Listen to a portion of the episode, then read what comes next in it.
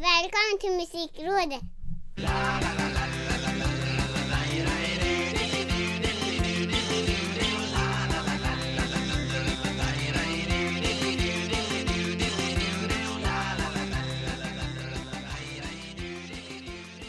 Hallå! Den medelålders musikpodden Musikrådet rådgör igen för 53 gången Jag heter Micke Björnberg på andra sidan linjen sitter senior Ricke Holmqvist Prem Hej. Premissen är enkel Vi ska snacka musik Ja, det ska vi. Åter eh, igen. Och eh, med våra glasögon på så vet man aldrig vart man hamnar Nej, faktiskt inte. Men det är ju lite, lite grejen med det här Att det kan hamna vart som helst ja. Ja, precis. Ja. Ingen vet, inte ens vi själva Nej, och det är det som är så eh, otroligt spännande. Vart, vilka snorstegar vi ska ta oss fram på denna vecka. Men vi vet vart vi börjar i alla fall Du påpekade för mig häromveckan eh, att Red Hot Chili Peppers hade sålt sin låtkatalog för eh, i runda slängar 140 miljoner dollar eller hur var det? Ja, precis. Eh, det var eh, Musikguiden i P3 som hade gått ut på sin eh, Instagram och skrivit att eh, Red Hot Chili Peppers säljer sin låtkatalog för runda slängar 140 miljoner dollar. Eh, och ja, det har ju blivit någon slags eh, liten trend kan man väl säga att artister börjar sälja av sin låtkatalog och för mig är det här liksom jättekonstigt. Det Alltså- handlar väl om snabba pengar gissar jag Ja, det gör det Eh, ju. om, om man, vad är det man gör? Man säljer rätten till royalties typ Ja, alltså som, som de skrev eh, här då så står det då alltså att eh, detta innebär att Hypnosis som det här företaget heter både köper den framtida inkomsten artisterna skulle ha att tjäna på musiken och rätten att bestämma var musiken ska spelas. Mm. Och det här föder ju en eh, ganska intressant tanke i mitt huvud då. Att vi tar Red Hot Chili Peppers som eh, exempel här då. då. Att Mm. då skulle de kunna, deras fantastiska låt eh, Under the Bridge. Då skulle den helt plötsligt kunna spelas på ett eh, Ku rally. I, någonstans nere i mörkaste Alabama. Och Ja, de kan inte göra eh, ett skit. Bolaget som har köpt rättigheterna väljer att Ja, eh, sälja rättigheten dit så absolut Ja, ja precis. Eller i en reklamfilm för något eh, företag som är eh, liksom väl känt att använda liksom slavlöner och, och, och sådana saker.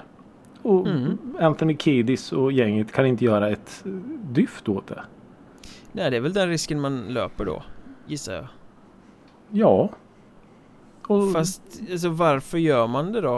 Eh, det är klart att 140 miljoner dollar är ju Mm. en ganska ansenlig summa Man skulle inte tacka nej om någon kom och sa att Tjena!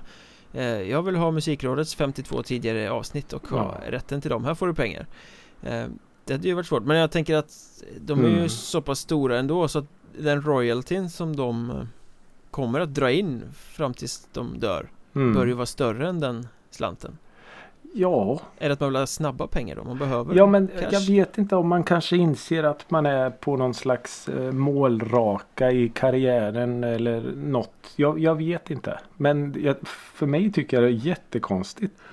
Att allt man har jobbat för och allt så. Det är ju som en man säljer sin dagbok på något sätt. Ja men det är mer rimligt att göra det om man är en artist som inte tjänar jättemycket pengar Jo men I vanliga fall lite så är det ju. I och för sig är det väl ingen som vill köpa en sån artists bakkatalog men... Nej, lite så är det väl också kanske. Men ja, jag, jag, jag tycker bara att det känns konstigt. Och det stod ju också här att, eh, vad var det mer då? Det var eh, Neil Young, Shakira och någon mer. Lindsey Buckingham. Fleetwood Mac-gitarristen Lindsey Buckingham. Mm. Ja, jo visst, snabba pengar, absolut. Men är, är inte det här man har gjort, det musikaliska, är inte det värt mer än pengar på något sätt? Det känns också lite så här alla artister som eh, sliter ihjäl sig. Mm. och inte riktigt kommer någon vart. Det är ju lite att pissa på sådana med när man bara är, ju- Vi sålde det här. Det är lite som att sälja sin själ. Å andra sidan så kan man väl vända på det och säga att det är många som bygger upp företag och sen säljer av dem när de Mm. ehm, börjar gå bra Ja, ja. liksom, och gör sig en hacka och sen är det någon som köper upp det och fortsätter att bygga det vidare Ja, det, det är ju ingenting som hindrar Red Hot Chili Peppers här från att skriva Nej, ny jo, musik nej. som de har rättigheterna till då kan jag tänka mig det, nej. det måste ju finnas någon affärsuträkning bakom Och Ja, det är- företaget som, jag menar företaget som slantar upp för alla de här rättigheterna Till Mm. folks kataloger Det är ju inga små pengar Det måste ju vara en väldig riskanalys bakom det också Ja.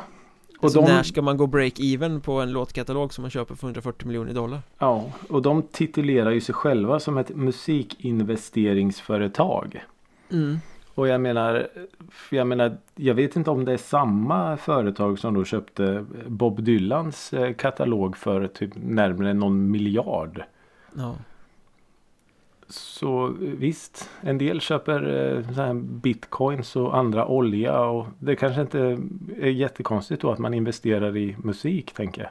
men jag tror att det finns en, en ganska stor kritik bland så här musikerförbund och grejer inom branschen Att det här är en farlig väg att gå, att eh, Mm. ta bort rätten från kreatörer och till slut så kommer ingen vilja betala kreatörer för musik för att man ehm, Ja, Men det är en väldigt intressant diskussion ändå ja Jag menar en faktiskt. artist har ju all rätt i världen att sälja av sig Precis som man kan sälja av sitt gamla bohag så kan man väl sälja av sin Mm. låtkatalog Det är ju Ja, ändå ja. någonting man har byggt upp och som är värt något Ja men ab- absolut, det ligger ju helt i, i deras rätt att göra det. Men jag bara, det känns bara som att ah, var det inte värt mer alla de här åren så? Och hitsen Nej, och intressant. minnena och ja. Jag, jag lägger ju något annat värde i musik och det gör ju säkert de med men jag kan Jo. inte tänka mig att de har lidit speciellt mycket under liksom corona så ekonomiskt. Jag kan inte tänka mig att Anthony Kiedis tog ett jobb på McDonalds nu. Det varit kul att se Ja, det är sant.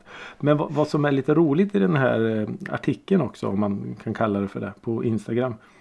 Åh jävlar, nu är Oskar där. Eh, hörde du det? Så mäktiga ljudeffekter har vi aldrig haft Ja. i den här eh, podden tidigare Nej, jag tror inte det. Coolt. Hoppas att det inte blir strömavbrott bara. Jo, då står det så här. Under de senaste månaderna, månaderna har en rad internationella artister sålt sina musikkataloger. Men i Sverige sker inte samma trend. Martin E-Type Eriksson är en av de svenska artisterna som inte har planet på att sälja sin låtkatalog. Så av alla artister som finns i Sverige så vart det Martin E-Type Eriksson som ett exempel. Nej men han måste ju också ha skapliga royalties på dem Ja, men alltså med tanke på hur eh, gigantiskt eh, stor han var. Kanske inte eh, jätteinternationellt, men ja. Tyskland. Ja, fast det där är väl en, en story för sig hur han har lyckats tjäna massa pengar, bränna massa pengar Eh, Men det kanske vi får ta i ett annat Ja. avsnitt Stora E-Type eh, avsnittet. Ja, han är ju väldigt, har gjort några poddintervjuer och är ju väldigt öppenhjärtig med, Mhm. med det där Eh, Intressant Men, då- Ricky Holmqvist, är det E-Type som du har lyssnat på den senaste veckan eller är det något annat? Bland annat. Intressant Nej, ja, nej, jag har lyssnat på en, eh, en eh, det kom en singel i eh, fredags med en artist som heter Månskensbonden. Alltså känn på den. Det namnet har jag eh, hört Eller läst, Ja. sett i mejlen sådär Men jag har inte bemödat Och mig jag med att lyssna jag är liksom villig att sätta det artistnamnet på en någon slags topp 10 någonsin. mm. Det är ju helt Eller eh, fantastiskt. topp 10 sämsta någonsin Ja men visst, visst är det en hårfin Det är linje väldigt där. hårfin linje där Eh, nej men jag, eh, jag hittade Månskensbonden eh, för några år sedan när han släppte en platta som hette Vårat ödeland. Ja, Eh, som var en jättefin platta och det fanns en låt på den skivan som hette Nattfilen. Som jag fastnade för. Månskensbonden sjunger Nattfilen Mm. mm. Okej Och eh, ja, ja men, och jag, jag Hårfint som fastnade. Hårfint som sagt ja.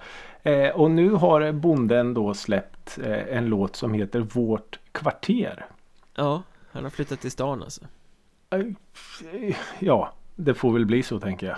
Svårt att livnära Eh. sig som månskensbonde Nu för tiden Ja men så är det. Det är sen gammalt. Eh, men han, han eh, har en otrolig eh, känsla med ord och, och formuleringar och, och sådär. Så nej, jag, jag, jag fastnar för det här. Och så sjunger han ju på någon jag får passa mig för det här uttrycket nu. Jag har ju använt uttrycket finlandssvenska. Men det kanske är ja, Då fick du på fingrarna för att det var tornedalska eller något sånt där Tornedalska ja. Men ursäkta då om jag trampar på några tår eller så. Men säger jag finlandssvenska så förstår ni vad jag menar. Eh, och jag, jag gillar eh, uttrycket. Eh, det, är, ja, det, det är lätt lyssnat men ändå med en liten twist. Mm. Om man säger så. Okej Eh, ja, så det har jag lyssnat på. Eh, och ja, sen har jag då trillat dit igen, Micke Mjörnberg. Ah, Jag borde ju inte tycka om sån här musik. Det, på något sätt så ska jag ju ha vuxit ifrån det. Moraträsk Moraträsk. Ja. Nej, nu har jag ju snubblat dit på de maskerade LBSB igen. Ja men ja, det växer man väl inte ifrån Nej, Är det det, gör man är det inte. fest så är det fest Ja, och nu jävlar har de eh, fått liv på de här gamla höfterna igen.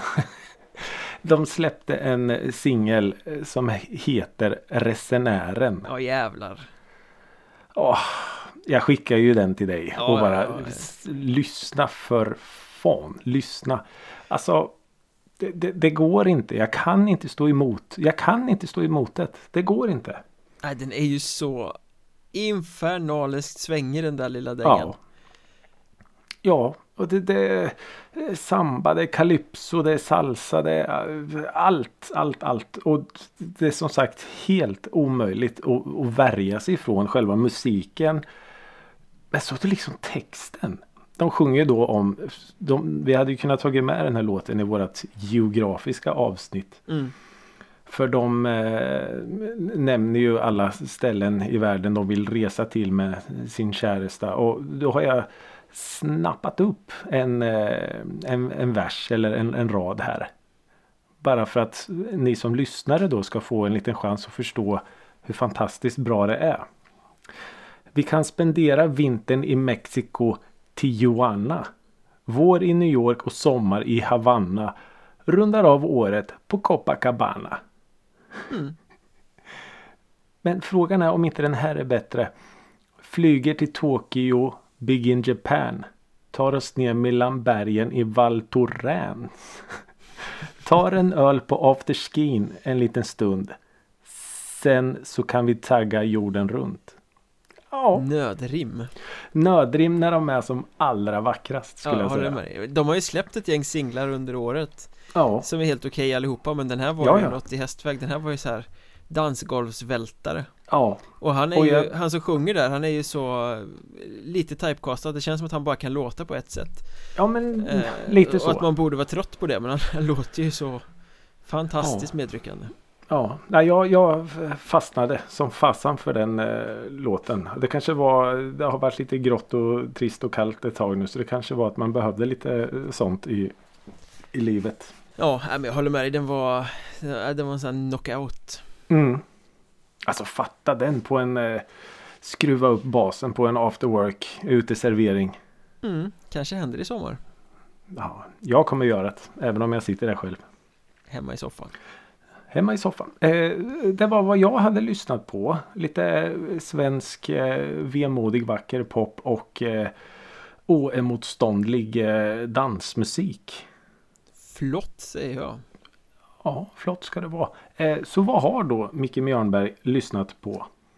Du har ju vid upprepade tillfällen berättat om att du liksom sådär vaknar med någon låt i huvudet eller eh, gör något sådär och så bara dyker upp saker Har jag smittat av nu? Ja men inte riktigt så men det, det kan ju hända eh, Framförallt när man gör eh, meningslösa saker Att Mm. tankarna svävar iväg och så bara pingar det till och så Så kommer det något Ja. Och det har hänt, jag skulle kunna vara liksom Sminka för eh, poddens skull och säga att jag gjorde något meningslöst som att städa eller sådär Men Ja. jag ska vara transparent och ärlig, jag gick på toaletten ja. eh, Och sen helt plötsligt så bara Suburban Kids with Biblical Names Mhm. Oj, den gamla... Hur fan var det de lät nu igen? Liksom det, det var exakt den frågan som formulerades i mitt huvud där eh, Och det ju, måste ju vara, jag har väl inte lyssnat på dem sen det var, begav sig så att säga Ja. Men får man en sån tanke så måste man ju börja lyssna på dem Såklart, så att jag gick raka vägen Såklart. ut och, och satt på Spotify och började pumpa Suburban Kids with Biblical Names som ju var Mm.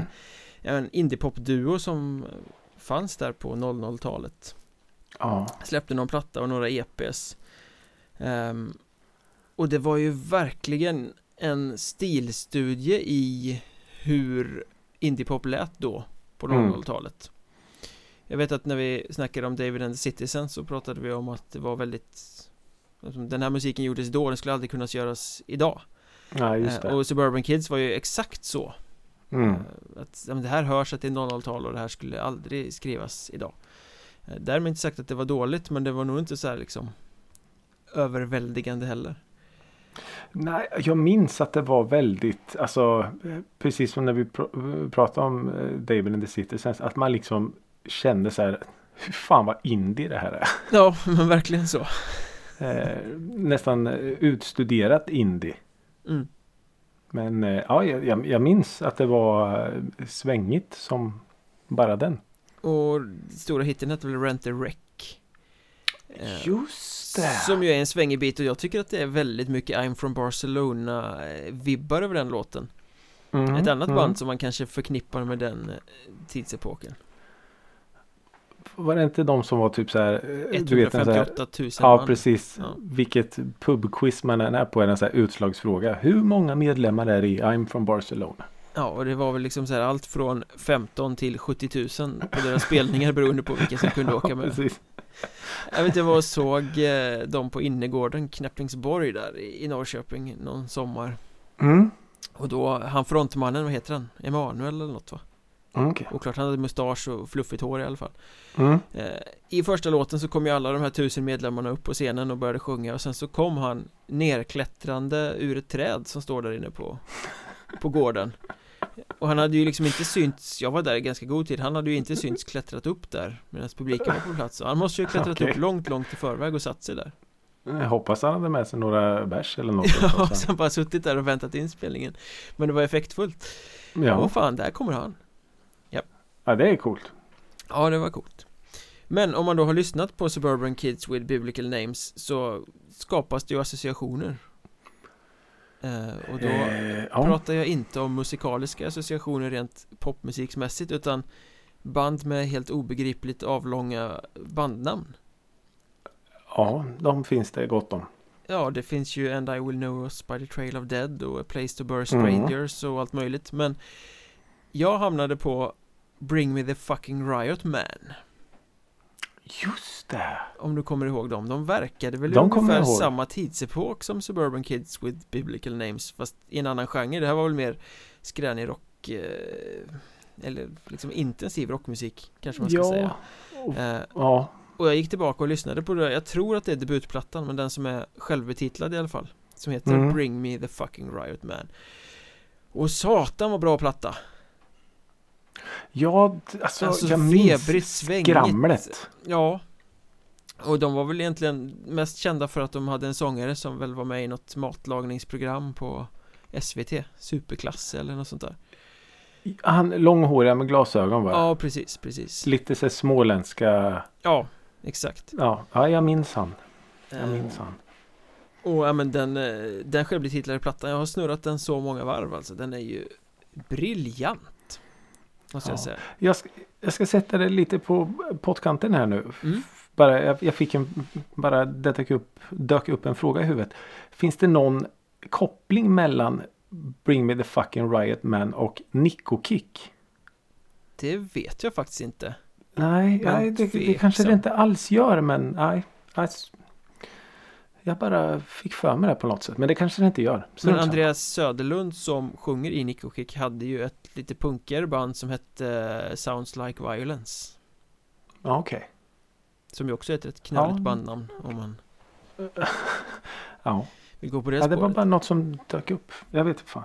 Men om vi då fortsätter på det här spåret Knöliga titlar Och Bring Me The Fucking Riot Man Så finns Mm. det ju ett eh, band, jag vet inte vad man ska eh, säga att de är för genre Men som heter Bring Me The Horizon Ja, just det. Skrik, eh, skrikrock. ja, De har väl egentligen låtit på alla möjliga vis De är väl någon helt annanstans idag än Än vad de var från början De var väl någon sorts metalcore tjosanejsan tror jag Ja. Men 2010 så släppte ju de en platta med den smidiga titeln There is a hell, believe me, I seen it There is a heaven, let's keep it a secret Oj, okej. Och titelspåret på den plattan heter Crucify Me och är en sån här redig jävla dänga. Eh, Fenomenalt medryckande. Eh, Så associationerna gick ju vidare så jag har lyssnat på den. Och har man lyssnat på den en gång måste man lyssna på den en gång till. Och sen måste man lyssna Ja, på den en gång till. Jag tycker inte att det bandet i sig är sådär jätteintressant men den låten är Übermäktig Det är någon sorts eh, u- ungdomskör eller barnkör som mässar Ja, okej. albumtiteln i refrängen och sen vrider de runt coolt. och spelar den baklänges så att det låter helt tokigt Oj. Jag vet att de, eh, de jag, har inte aning om vad låten heter men de har en, eh, video som är så sjukt snygg. Det kan mycket väl vara den låten. Det är lite så här stillbilder och så har de typ så här bengaliska eldar och nej, det är ascool. Det är liksom typ min enda relation till det här bandet. Jag tror att den plattan var väl lite dörröppnare för dem På något sätt Ja okej. Mycket Jag kan ha halstatueringar sett och dem. sånt Eh, ja precis. Jag tror jag har sett dem live faktiskt. De var på Bråvalla något år vet jag Ja då var det nog där jag såg dem. Tror jag. Oavsett vilket, det är vad jag har lyssnat på Den här veckan Ja. Det, det var inte kattskit som man Ko- säger. Konstiga namn och titlar Helt enkelt Ja precis. Men apropå kattskit eh, Mm. Comeback från ABBA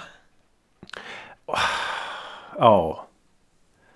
ABBA ger sig in i studion igen. Efter 40 år. Ja. Och vad är de? 100 Ja. år? Alltså bandmedlemmarna ja. De är väl garanterat i någon form av riskgrupp va? Det måste de ju vara Det måste ju vara mellan 70 tror och jag. 80 i alla fall Tror du det? Ja, I alla fall 70 kan gubbarna jag väl säga ändå. Björn och Benny är väl Gubbarna. inte De är väl inte purunga Nej, det är de ju definitivt inte. Jo, men det skrevs ju. De sa väl för något eller några år sedan att de minsann skulle ge sig in i studion och spela in nytt. Och sen så kom ju det här eh, covid och allt vad det heter. Eh, Men ja, nu har de väl sagt att under 2021 eh, så ska det minsann, ska de minsann in i studion och spela in nytt material.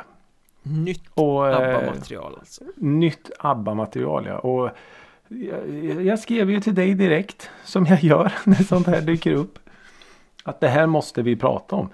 Och jag säger spontant och direkt. Eh, nej, lägg av. Ja Vi måste ju vara fullständigt eniga på den här punkten Låt historien vara historia Låt livet ha Mm. sin gilla gång Ni kommer aldrig kunna toppa Någonting av det som gjordes Nej. och som sen har blivit Så eh, odödligt med tiden Mm. Ja, ja, ja. Det finns ju Herregud. liksom ingen idé att gå in och skriva nytt Nej. Sätt upp en spelning och spela era gamla låtar i så fall om det nu är Mm. lira tillsammans Eller hitta på Mm. nya band med Bau och musikaler och allt vad som nu har varit Ja, ja. Hitta på ett till nytt sånt då ja. Återuppliva inte en sån grej Nej. Nej, det, för jag menar. Om, om de nu säger att de eh, släpper en singel. Då ger sig de in i leken precis som vilken annan artist som helst med recensioner och med hela den här. Och alltså. Tål ABBA 2021, 2022 att granskas på samma sätt? Nej, Jag tror inte det. För jag, nej, jag har väldigt svårt att tro att, att det kommer bli bra. ja, men det finns ju ofantliga kvaliteter i det gamla materialet Mm. Och det råder ju ingen tvi- tvekan kring att det finns kompetens att skriva bra musik i bandet Ja, det har de väl eh, bevisat eh, Men de kommer ju oavsett vad de än gör Om de polerar fram världens vackraste låtar Så kommer ju de Måttstocken kommer ju vara hitsen från förr Mm. Och där har ju folk så Definitivt. mycket relation och så mycket känslor investerade så att det kommer aldrig kunna mäta sig Det finns väl inte en enda sån här comeback Där band efter lång tid kommer tillbaka och återuppstår Där det finns ett enda fan som tycker att det nya materialet är det bra Nej. Nej, och det är ju inte direkt så att de här eh, nya låtarna kommer att på något sätt hitta en ny publik. Att det kommer 8, 9, 10-åringar bara "Ey, Har du hört ABBA eller? ja, har du? Det är de som gör sill va? Nej, så jag menar Visst Precis som du säger Vill ni spela ihop Gör det Absolut Men Nej Det kommer ju på något sätt Hur man än vänder och vrider på det så kommer ju varumärket Att naggas lite i kanten mm, Var det fem nya låtar eller? Ja jag tror det var något sånt va? Eller spela in dem ihop men kalla det något annat. Ja. Ja, Nej, jag- jag ja, tycker att sånt någonting är- bara. Jag tycker sånt här är liksom det, kän, det känns bara fel. Och då är inte Ja. jag något stort ABBA-fan sådär Jag tycker väl som många andra att det är väldigt bra låtar Men det har ju aldrig Jo, varit ett sånt är där go-to-band eller sådär För min del, men det känns ändå så här, ja Ja, nej men de, de har ju alltid nämnts med sån vördnad och respekt ABBA i, i Sverige. Det är ju typ det, vackraste musikexporten vi har. mm. Eh, så. Och ja, nej, det känns jättekonstigt tycker jag. Ja, Så eh, nej, åk hem till eh, Björn eller någon och, och repa lite i källaren istället. Jag tror ni kommer ha mer glädje av det. det tror jag alla kommer ha mer glädje av faktiskt Ja, faktiskt. Eh, Andra artister som är, mångsidiga eller en artist som är, är mångsidig Som vi väl också måste nämna i det här sammanhanget Jenny Wilson Som Ja. tillsammans med sin pojkvän eh, under namnet Driften har släppt en så kallad erotisk skräckplatta Typ Det är några ord man sällan hör i samma mening.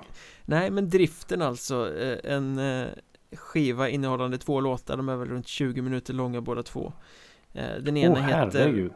Humming and fucking och den andra heter Bathing and whispering eh, Låtar Okej. som eh, uppmanar sin lyssnare att ta tid på sig Du ska inte lyssna i förbifarten, du ska ligga Mhm. i en säng och hångla eller ligga och blunda på din soffa så ska du låta musiken ta med dig på någon resa liksom Det är väldigt så Mhm. Pretentiös backstory den, den säljs som eh, vinyl också eh, och då kommer Mm. det med en ögonbindel som man ska sätta på sig Ah, Tanken är att det ska vara lite erotiskt sådär och som är lite Ja. skräckinfluenser också Ja, det var det jag tänkte. Vart kommer skräcken in liksom? Ja men det är väl att de eh, är lite influerade av den typen av musik va?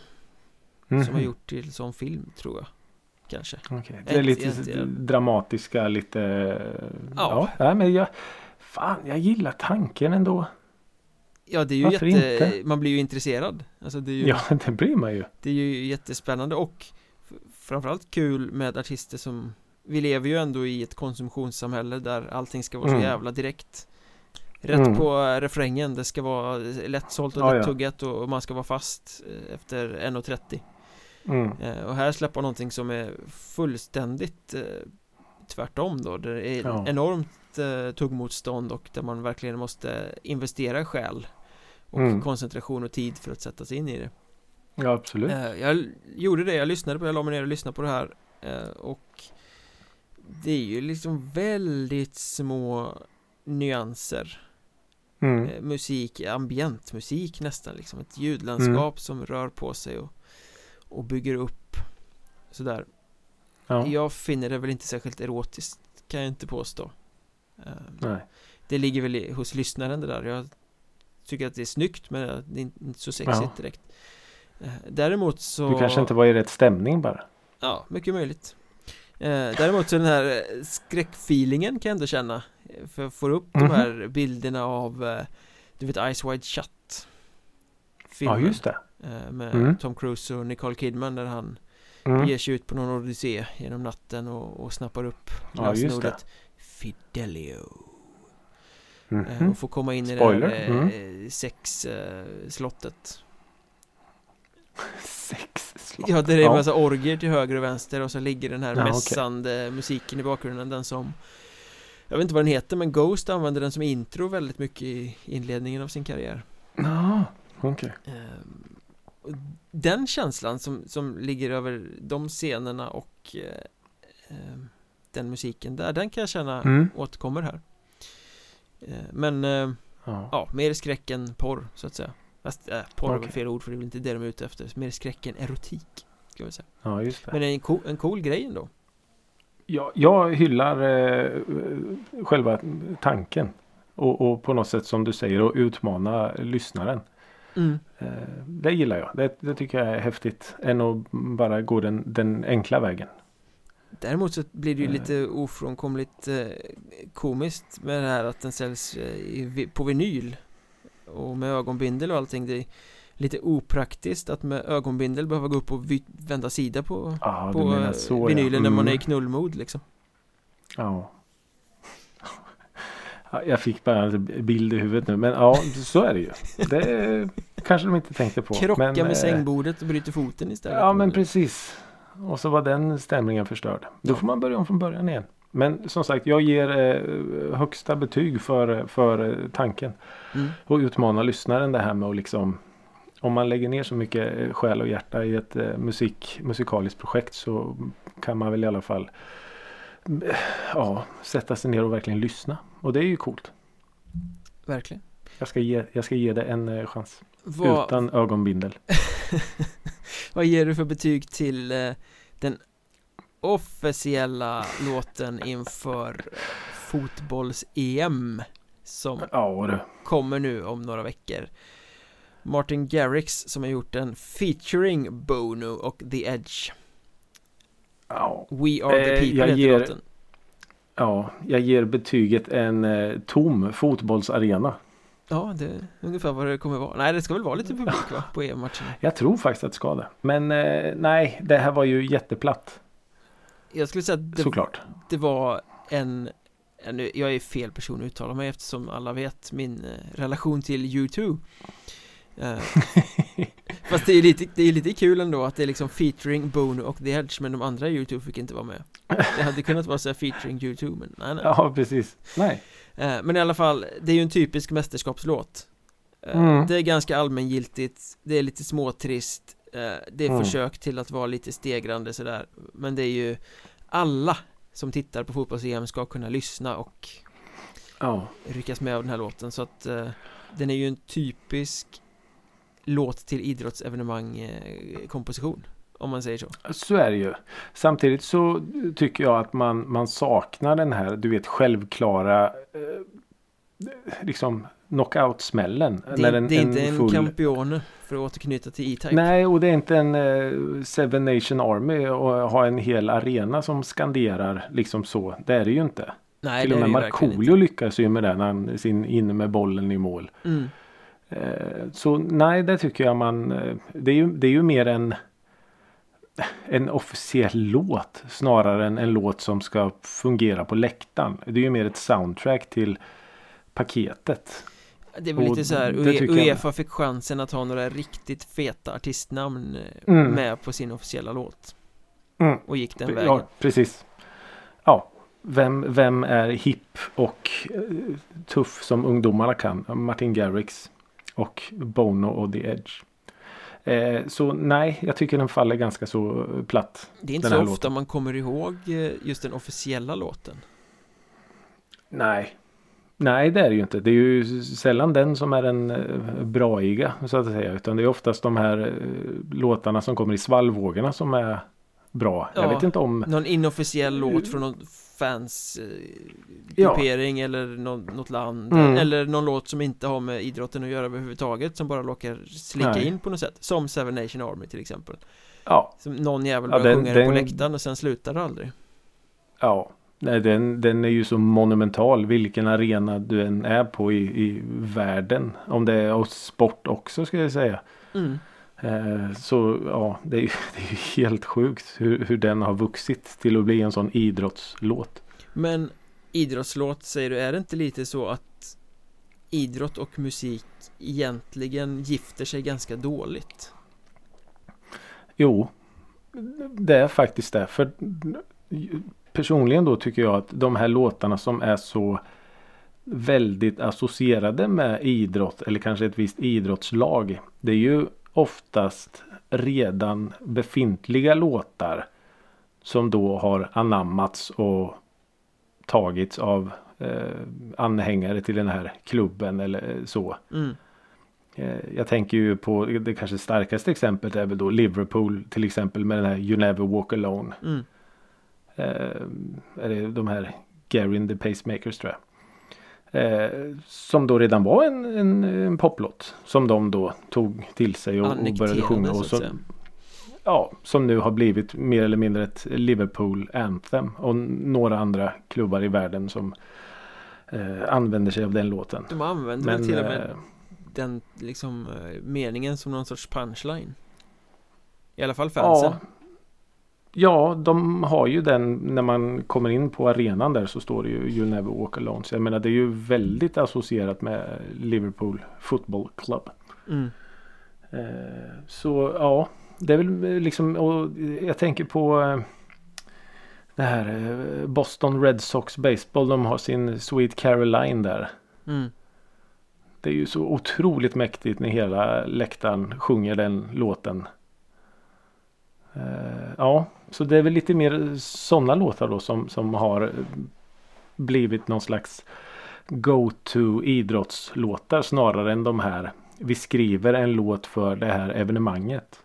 Ja, för de är ju ofta eh, men, Den grejen att det sällan blir så bra är väl att det är Den här all, någonting för alla premissen man tänker att Ja. det är en så eh, stor publik som ska se ett mästerskap så det får inte vara för mycket tuggmotstånd och det ska vara si och det ska Nej. vara så Nej, eh, Och när man försöker göra en buffé som ska tilltala alla så faller det Mm. oftast ganska platt och tilltalar inte så många överhuvudtaget Nej. Nästan tvärtom Nej, kan bli men- sådär liksom att någon låt som egentligen är ganska svår ändå tilltalar alla för att sammanhanget och situationen gör att den lyfter.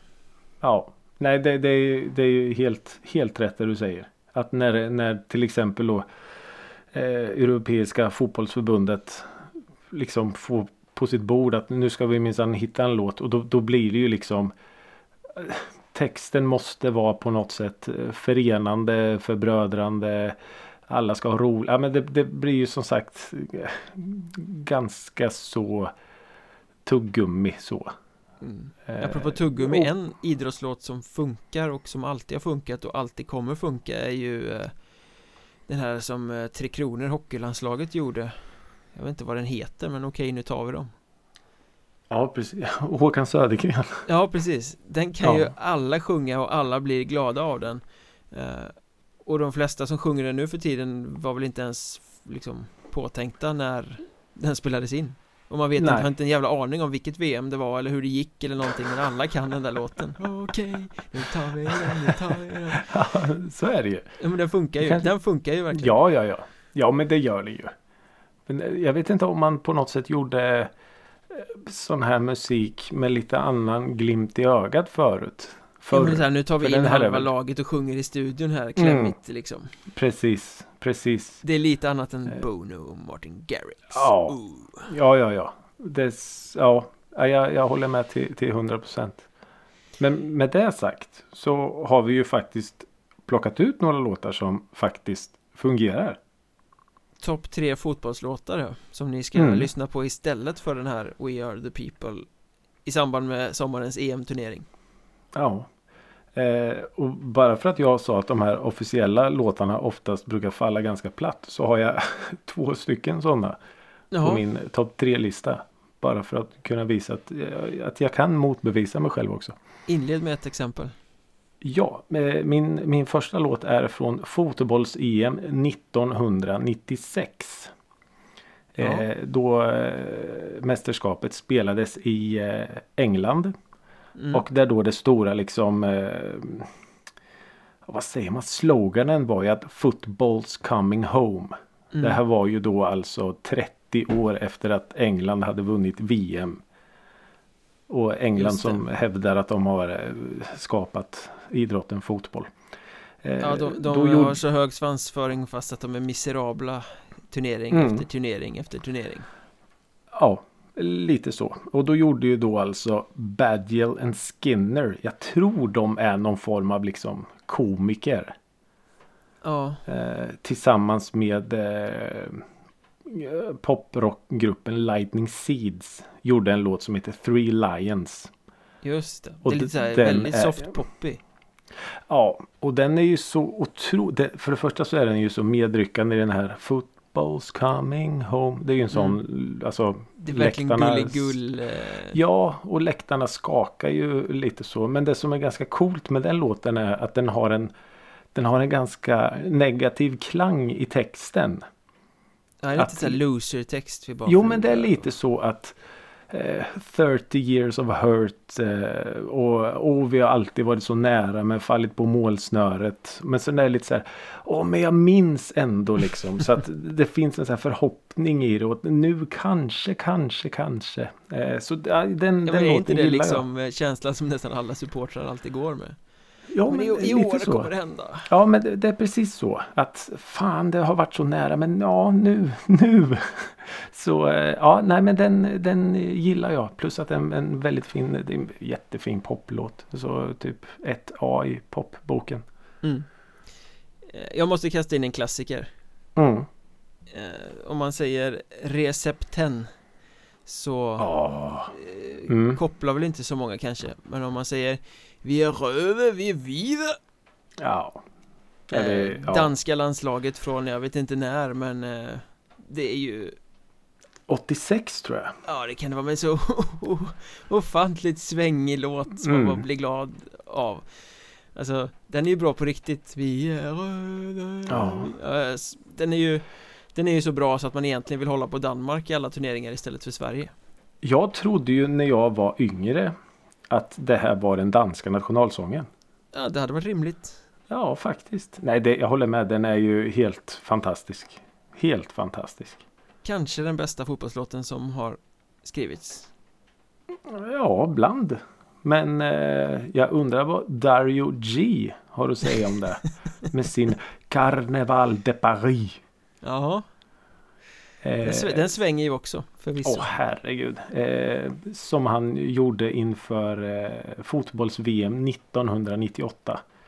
mm, Eh, I Frankrike I Frankrike ja. Och där han då eh, i musiken på något sätt.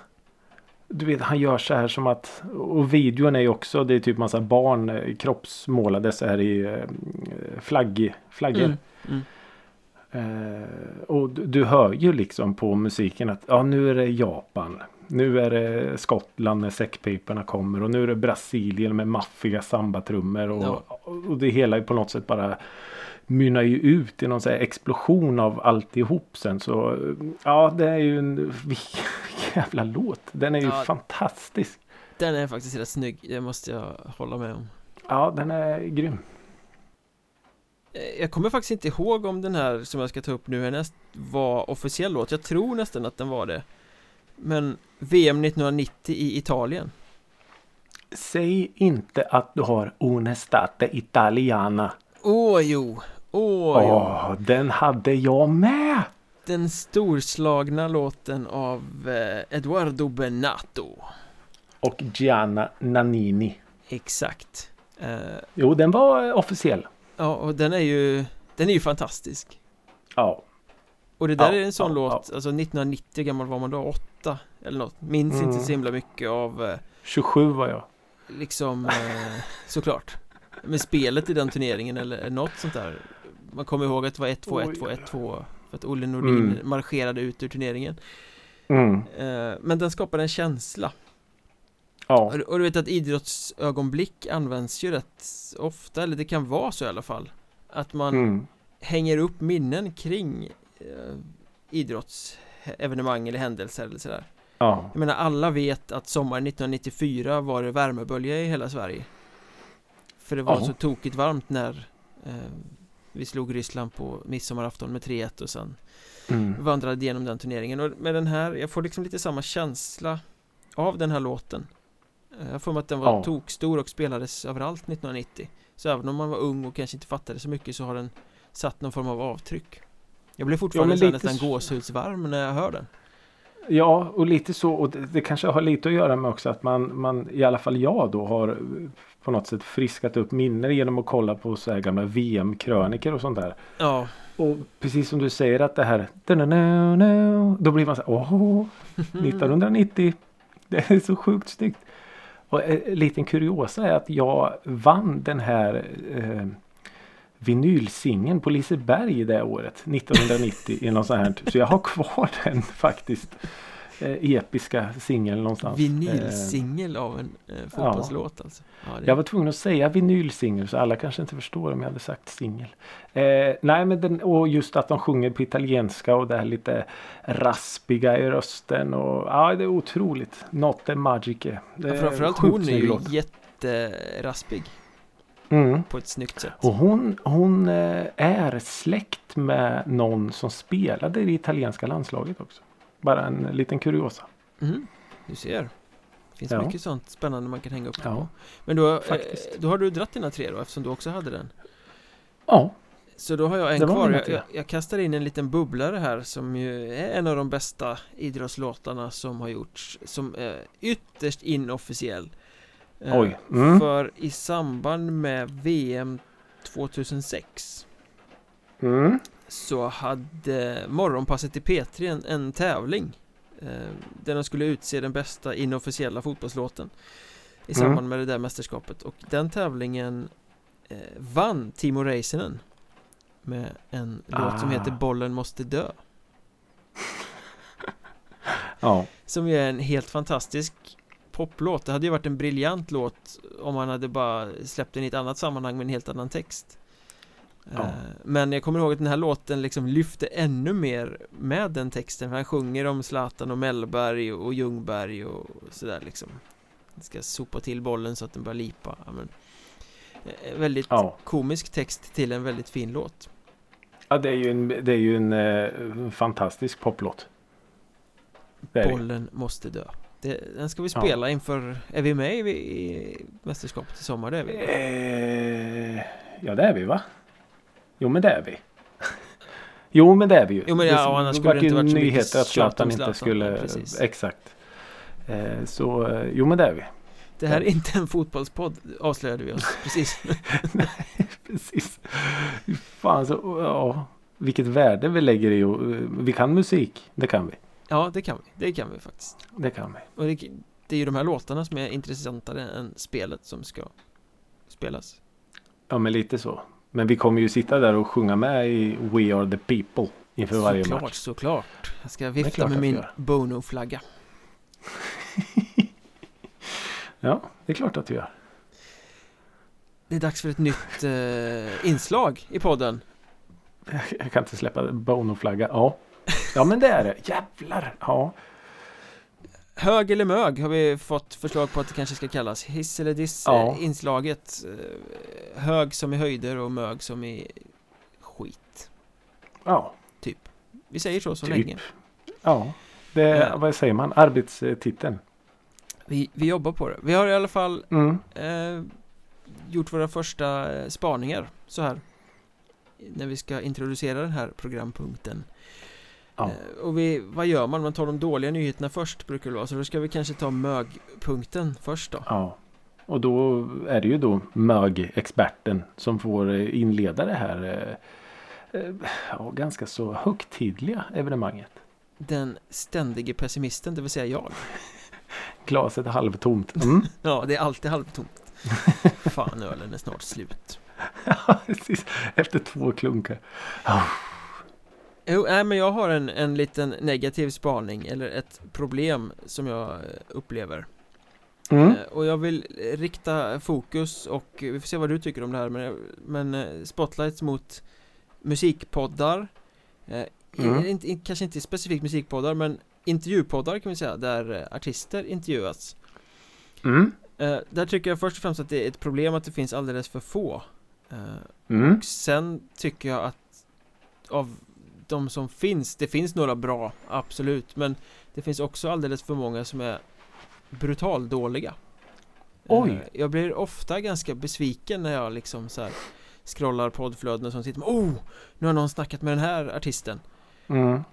Och så lyssnar man och så är det liksom Intervjuteknik noll Och Ah, okej. tröskar samma gamla frågor som har ställts eh, hundratusen gånger och som alla som nog är intresserade av att lyssna redan vet svaren på Ja, Eh, okej. Utan följdfrågor Jag älskar ju poddar som blir samtal där man får veta något nytt Där man går iväg på vägar som liksom kanske inte har trampats tidigare Ja, just det. Och det upplever jag att alldeles för många intervjupoddar blir alldeles för mycket standardformulär 1A Mm. Ja, jag, jag är med på hur du menar och jag förstår din känsla där. För jag vet att jag också har eh, Jag lyssnar inte jättemycket på sådana poddar men de gångerna jag har gjort det. Med, och då är det oftast med artister som, som jag tycker om och som man vill höra. Ja men det är ju så, precis, man blir så här, åh, den där, shit, Mm, fan vad kul precis. att höra honom eller henne berätta Mm. Men det, det har ju precis som du säger har det ju har jag nästan alltid blivit besviken. För dels så vill man ju Jag vet inte om man vill se en människa snarare än den här artisten och det gör man ju väldigt sällan. Och jag tror inte att man ska lägga hela den skulden på artisten utan precis som du säger så lyckas man bara på något sätt få ner garden. Och det är Mm. ju liksom den som ställer frågorna. Så det är ju liksom den eh, största uppgiften.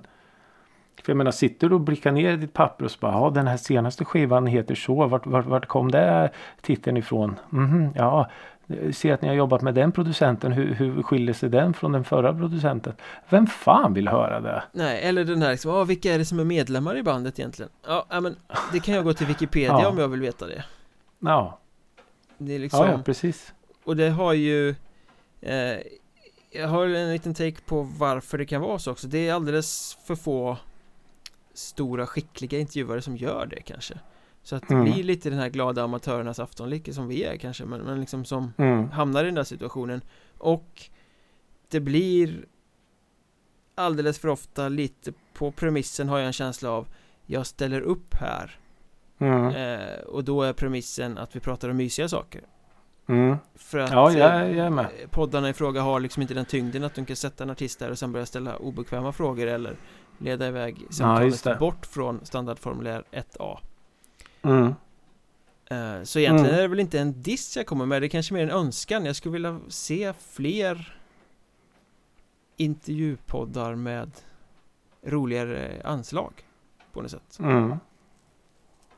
Ja, det hade ju varit eh, Det hade ju varit skithäftigt såklart. För det är ju irriterande Eh. med någon som man verkligen vill höra och sen är det tråkigt Ja, men När man vet att det hade kunnat definitivt. vara jätteintressant Ja, och det, har ju, det blir ju nästan samma som de här eh, musikdokumentärerna vi har pratat om med Hellacopters och allt. Att man bara åh shit vad coolt. Men sen istället blir det bara ett jaha. mm. Okej, det var så. Jaha, det, Och det hastade, har det där hastade ni över lite snabbt ja Yes Ja, och det har väl säkert samma att, att göra precis som du säger att man kanske ställer upp okej på ett villkor då att mm. Ja, man kanske inte liksom på något sätt vill blotta sig. Och det handlar egentligen inte om att blotta sig tycker jag. Utan det kan ju lika gärna ligga lika mycket värde i att veta vilket Alltså vilken favoritskiva den här artisten har som att höra varför det tog slut med Alltså din tjej. Mm. Förstår du vad jag menar? Mm, absolut Bara ge mig något nytt liksom. Ge mig Varför ska jag lyssna för? Ja, och det blir Precis ju lite, som du säger, det blir ju lite så i lika gärna- poddar också som eh, när eh, en artist släpper en en platta så står det i alla musiktidningar, nu finns ju inte de längre Då var det ungefär samma svar, Ja. för det var samma frågor i tidningen Och det blir lite samma sak när det flyttas över Mm. på podd Om en artist gör tre poddar i samband med ett skivsläpp så låter de Mm. ungefär likadant Det enda som skiljer sig är rösten på den som intervjuar Mm. Nej, men man märker det ju ganska tydligt på om man följer olika musiksajter att eh, det är väl- väldigt mycket klipp och klistra eh, pressmeddelanden. Och jag menar då faller ju allt bort på något sätt. Har jag läst ett så varför ska jag då läsa nästa? Så är det Men Och det är ju samma som det här. vi ska vara positiva också så vi avslutar Mm. på en höjdpunkt med en, eh, en hög, en Ja höjdare, precis. en höjdare från Ricky Holmqvist. Men bara förstår du nu vilken, vilken press du sätter på oss när vi ska börja ha eh, intervjuer i Musikrådet? Jag har satt den pressen nu. Ja. Ja, och den tar vi gladeligen. Oh, ja. Eh, ja, vi går, vi går från mögigt till eh, högt. Och då tänker jag så här att då, då vill jag eh, hylla vårt lilla pytteland Sverige. Oj då. Nu blev det SD-podden här. Håll käften. Nej, men alltså tänk så här. Lilla pyttelandet i norr med cirkus 10 miljoner invånare. Varav i alla fall några miljoner nu har tagit vaccin. Ja, precis. Och de får gå på eh, Roskilde om de vill. Mm. Om inte den Eller är vet. inställd. Jaha, okej. Eh, nej, och vad det här landet har gjort för musikvärlden. ABBA. ABBA. Nej, men jag tänker till exempel då. Det, det första som dök upp varför jag då ville eh, hylla Ja. landet eh, Sverige. Det var ju det här Cheiron-studion med Dennis Pop och Max Martin och allt vad de hette. Hur de på något sätt gjorde ett soundtrack för en hel generation. Alltså Ja. du vet med Backstreet och Britney och NSYNC och allt vad de nu hette. Alltså hur stor den musiken blev. Mm. Och den gjordes i en liten studio i Stockholm. Ja. Och sen när man då liksom tänker efter Max Martin, en, en snabb Wikipedia-sökning. Jag kan ha fel, rätta mig gärna. 24 Billboard-ettor Ja, Det är många. har han legat bakom. Sjukt många. Och om man då liksom går vidare. Roxette, Ace of Base. Det är liksom popmusik som har legat etta på Billboardlistan. De har turnerat världen över. Sålt miljoners miljoner plattor. Avicii. Swedish House Mafia som på något sätt liksom gick i bräschen för en hel eh, musikstil som tog över världen och världens alla festivaler. Ja men för att kasta in en lite mindre genre så Hela den här Göteborgsscenen inom eh, metal på Ja, jag var precis på att 90-talet. komma dit. Som Ja. eh, influerade amerikansk Ja, metalcore egentligen och- och var grunden till hela den amerikanska stilen egentligen som växte fram Ja, ja, absolut. Alltså stilbildande rockmusik som liksom fortfarande turnerar världen över. Vi har han eh, Ludvig Göransson som eh, komponerar eh, filmmusik som liksom vinner Oscars och vinner Emmys och Grammys. Fan, vi har Spotify mm. som, är, som nyttjas världen över förutom kanske i Nordkorea och Kina. Typ Pirate Bay. Visst, inte jättelagligt men vad har inte Pirate Bay gjort liksom för små hemmaproducenter som tankar hem eh, musikprogram och, och allt sånt här liksom. Robin säljer ut Madison Square Garden. Alltså lilla pyttelandet Sverige. Ja, det är När man lägger fram det sådär så är det ju tokigt mäktigt Ja men alltså det är ju helt sjukt. Vad, vad, vad, hur pass stor del och hur mycket svenskar har format musiken? Världen över. Är det kommunala musikskolan?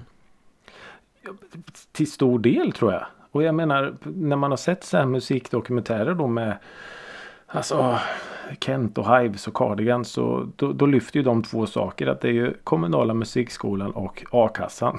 Ja, som har gjort att ja, det är därför vi är så pass stora som vi är. Och eh, ja, jag vet inte ens om kommunala musikskolan finns kvar. Det tror jag inte. Och a-kassan, eh, ja, vet jag inte. tack a-kassan Ja, så eh, jag vill hylla musikfenomenet Sverige. En vackrare avslutning än så blir det ju inte på vårt 53 avsnitt Det vill säga ett nytt år av Musikrådet Galenskap Faktiskt, faktiskt. Tack för att ni har lyssnat även på vårt 53 avsnitt Ja, och ja, åska och regn och eh, allt. Ingenting kan stoppa oss. Inte något Följ oss i Nej, sociala faktiskt medier, vi snackar väldigt gärna med er där eh, Musikrådet söker ni efter vilken plattform ni nu än föredrar så finns vi där Absolut. Fortsätt sprida Musikrådet Gospeln. Till nästa vecka på återhörande. Hej då! Hej då!